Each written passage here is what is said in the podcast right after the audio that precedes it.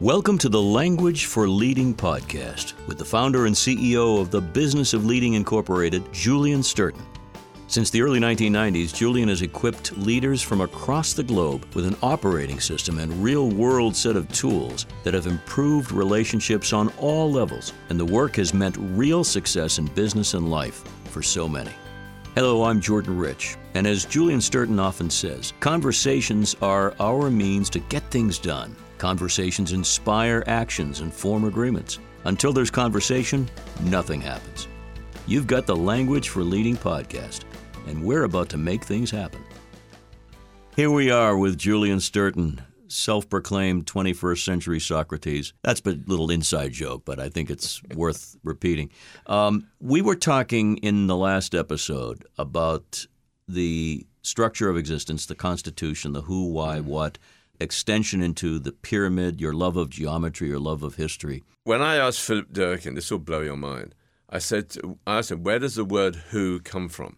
He said, Hold on to your chair, because I was scared. It's an ancient linguistic synergy of the words why and what. So these two together uphold this. Which makes sense. The why is on the bottom left, the what is on the bottom right, upholding the who. Exactly. Very good. I Amazing. didn't I didn't get that's a bonus piece of information that I wasn't counting on. But what are the? Let's talk about the four cornerstones because we're starting to yes. evolve, and I know there's so much depth to what you talk about, but we're covering it in in short spurts. But let's talk about this and the mm. relationship it has to quote leadership in a modern life and, and ethics and morality and decency and all the things that we all espouse. Mm. What are those four cornerstones? Well, they're the base of the pyramid. Of course, because it was realizing at the same time that I'm pulling together all these different distinctions, uh, that I then presented this, but with the foundation, because Rita Levitt, who was my client at the time, and uh, I drew these on a blackboard, these four cornerstones. Mm-hmm. And she looked at me, looked at the blackboard, looked at me again, she said, Oh my God. And she literally called it an operating system because she saw herself in these four cornerstones, which are made up of four words. But then words are just simply words that have meanings.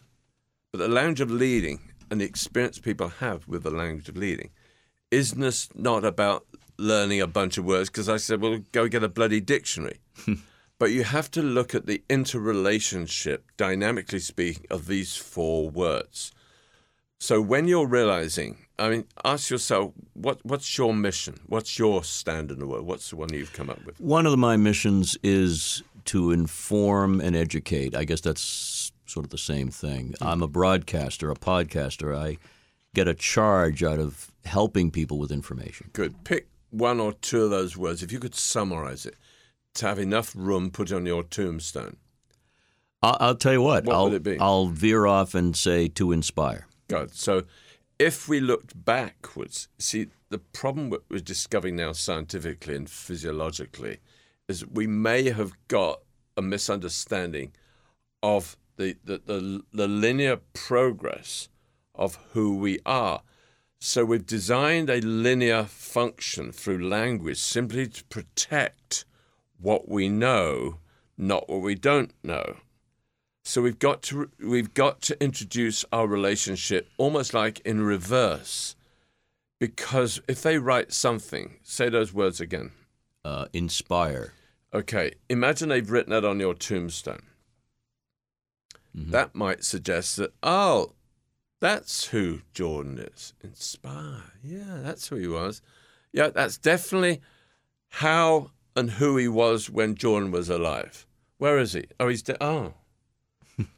See, we wait until we're dead, until we come to the reality of realizing, and the world and all of our own version of we the people realizes that it's now too late There's, to express who we are. Which, which is interesting because I think a big part of all this, and we've talked about coping and the key of coping in life, in your life and others, a lot of this seems to be self actualization. Yes. Coming to the conclusion that there's more here than meets the yes. eye or the foreground or background conversation. There's much more here. Yes. But let's get back. I don't want to leave the four cornerstones No. alone. I want I want to focus on those like a laser beam. So, if what is now likely to be written on your tombstone, because that's the important communication you want to put across to people, say it again.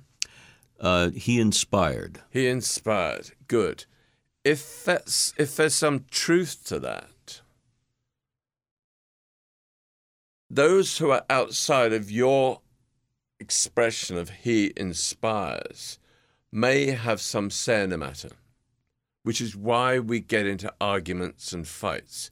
Because everything that's outside of each and every one of our 7.8 billion versions of our own internal machinery is in contest. Hmm. So each of the 7.8 billion people have got their own emotional, somewhat aggravated territory to protect, which is probably why we don't get on with each other because we've got our own exclusive background conversations to contend with. Think about that. That's what makes us different. In Yiddish, they refer to that as your own mishigas. Exactly.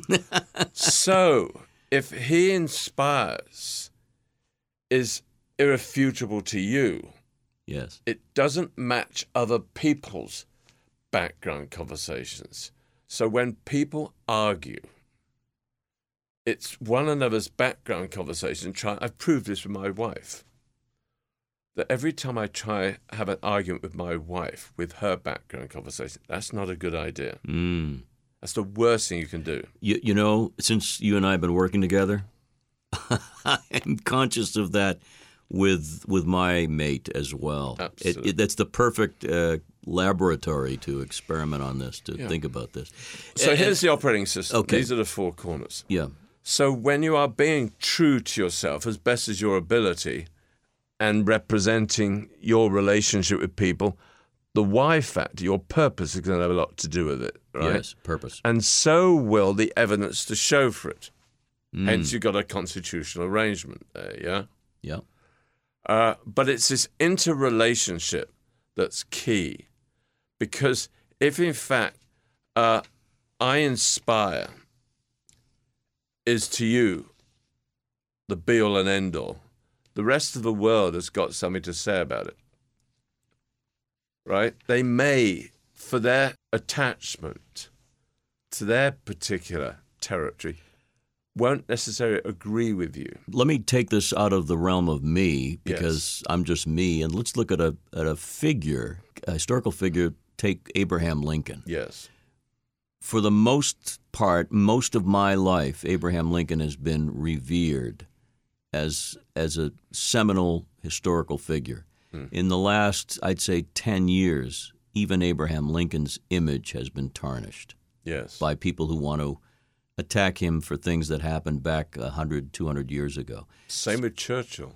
Yes, Here's a guy whose determination was in his own personality contest and a stand that was worth taking allowed not his own personal identity to challenge the consequences if we surrendered to the evil called the Nazi Party, right? Because he was on his own.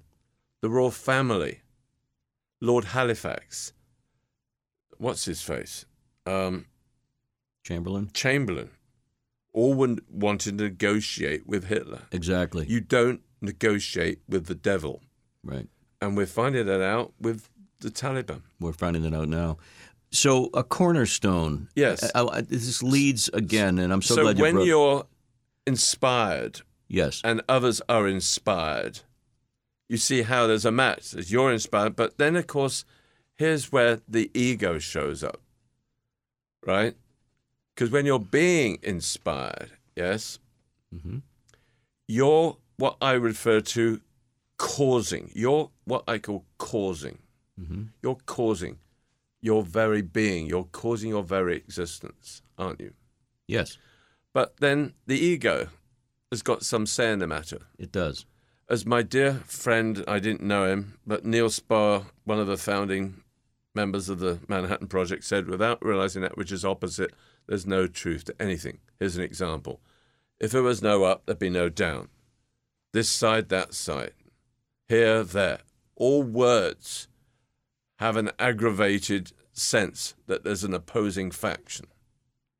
Otherwise, we couldn't act and react. Mm-hmm. That was Newton's principles. Same goes with cause. The world isn't interested necessarily if you are being true to who you are, if you are at cause. You'd have to look at see what's the other side of the fence. So what's the opposite of cause? Effect. Yes. And when our background conversation is dissatisfied, remember the background conversation doesn't truly represent you. And a lot of occasions, as we've experienced with Donald Trump, as with Adolf Hitler, and all kinds of examples, and it goes to show that we are also egotistically driven. Absolutely. Couldn't So- agree more. The operating system was designed, and when I wrote this on the board, I wrote cause, and at, behind the word cause, I wrote the word effect.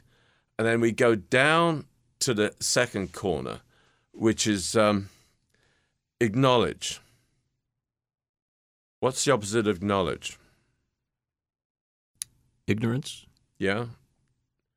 There's an institution, it's probably one of the most profound institutions that uses this opposing faction to power up its members. It's Alcoholics Anonymous. Mm. So they often use the word deny. They've got a lot of recitals. I used Right. to belong to Alcoholics Anonymous. I used to go to it. I decided I could. Uh, not that I didn't want it. It was incredibly powerful. You know, have your mentors and stuff. I had a Sure, mentor, sure, sure. an interesting guy who was a mentor, who was my sort of uh uh, guiding principle at the very beginning, right? Who happened to be uh, the managing director of the advertising agency that developed um, um, Absolut Vodka. and he he he was do, pushing a product that uh, wasn't doing And him was- yeah, exactly. So the word deny and acknowledge Mm. are one of the operating systems because you can acknowledge who you are until you're blue in the face. Well, it keeps coming back to me that uh, there's a sense of being brutally honest with yourself, Yes. and and it's it might reveal some things that are not too pleasant that bring pain to the surface, but it is a freeing feeling, which Yes. is the the essence of successful therapy, but the essence of the language for leading.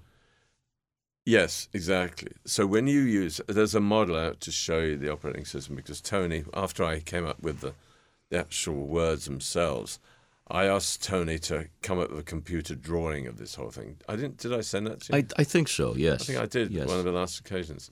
So the other two, the other two corners. One is the next one is forgive, but again, you you can't just look at the word in of itself by its own definition. You've got to look at the opposing word Let let to me understand the dynamics. let me have you then review the first two words before we get to the third word, just so we have everybody on the same page. cause, acknowledge, And Um, now forgive. now forgive. See, there's no forgiveness, Yeah. dynamically speaking, unless we introduce the opposing dynamic, which is blame. Mm. And we're doing this all over the world. I mean, th- th- these are biblical terms. Then you've got acknowledge and, sorry, then you've got um, um, empower and disempower. So those are the four corners. And their strength lies when one actually uh, engages and truly represents.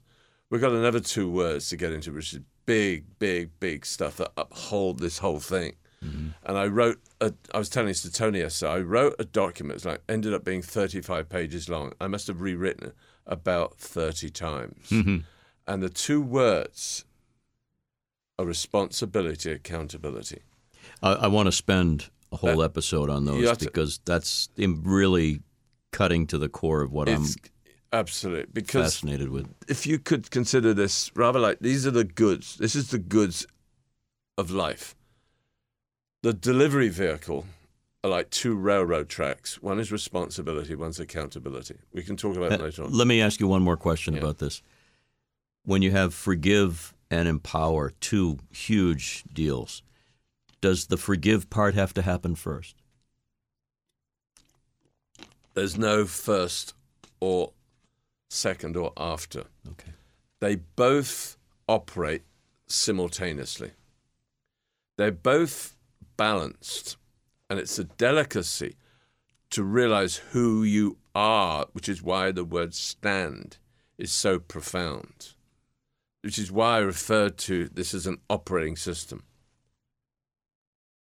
When you work with people, and what I'm? There's a, it's a very delicate balance. yeah, I can suddenly be at cause who I am, and in a nanosecond, my wife has said something and pissed me off. yes, Then let me the effect.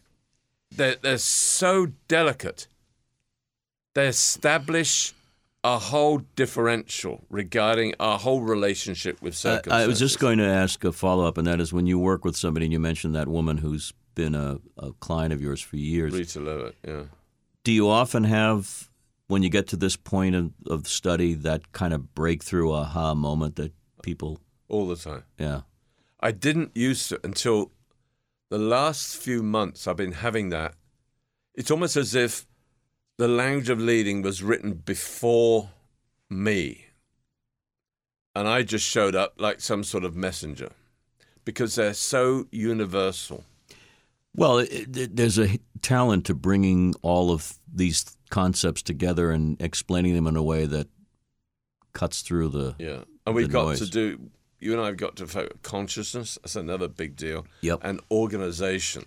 All right, I'm I'm ready if you are. those are episodes like because I again I'm furthering the interaction of all of these words.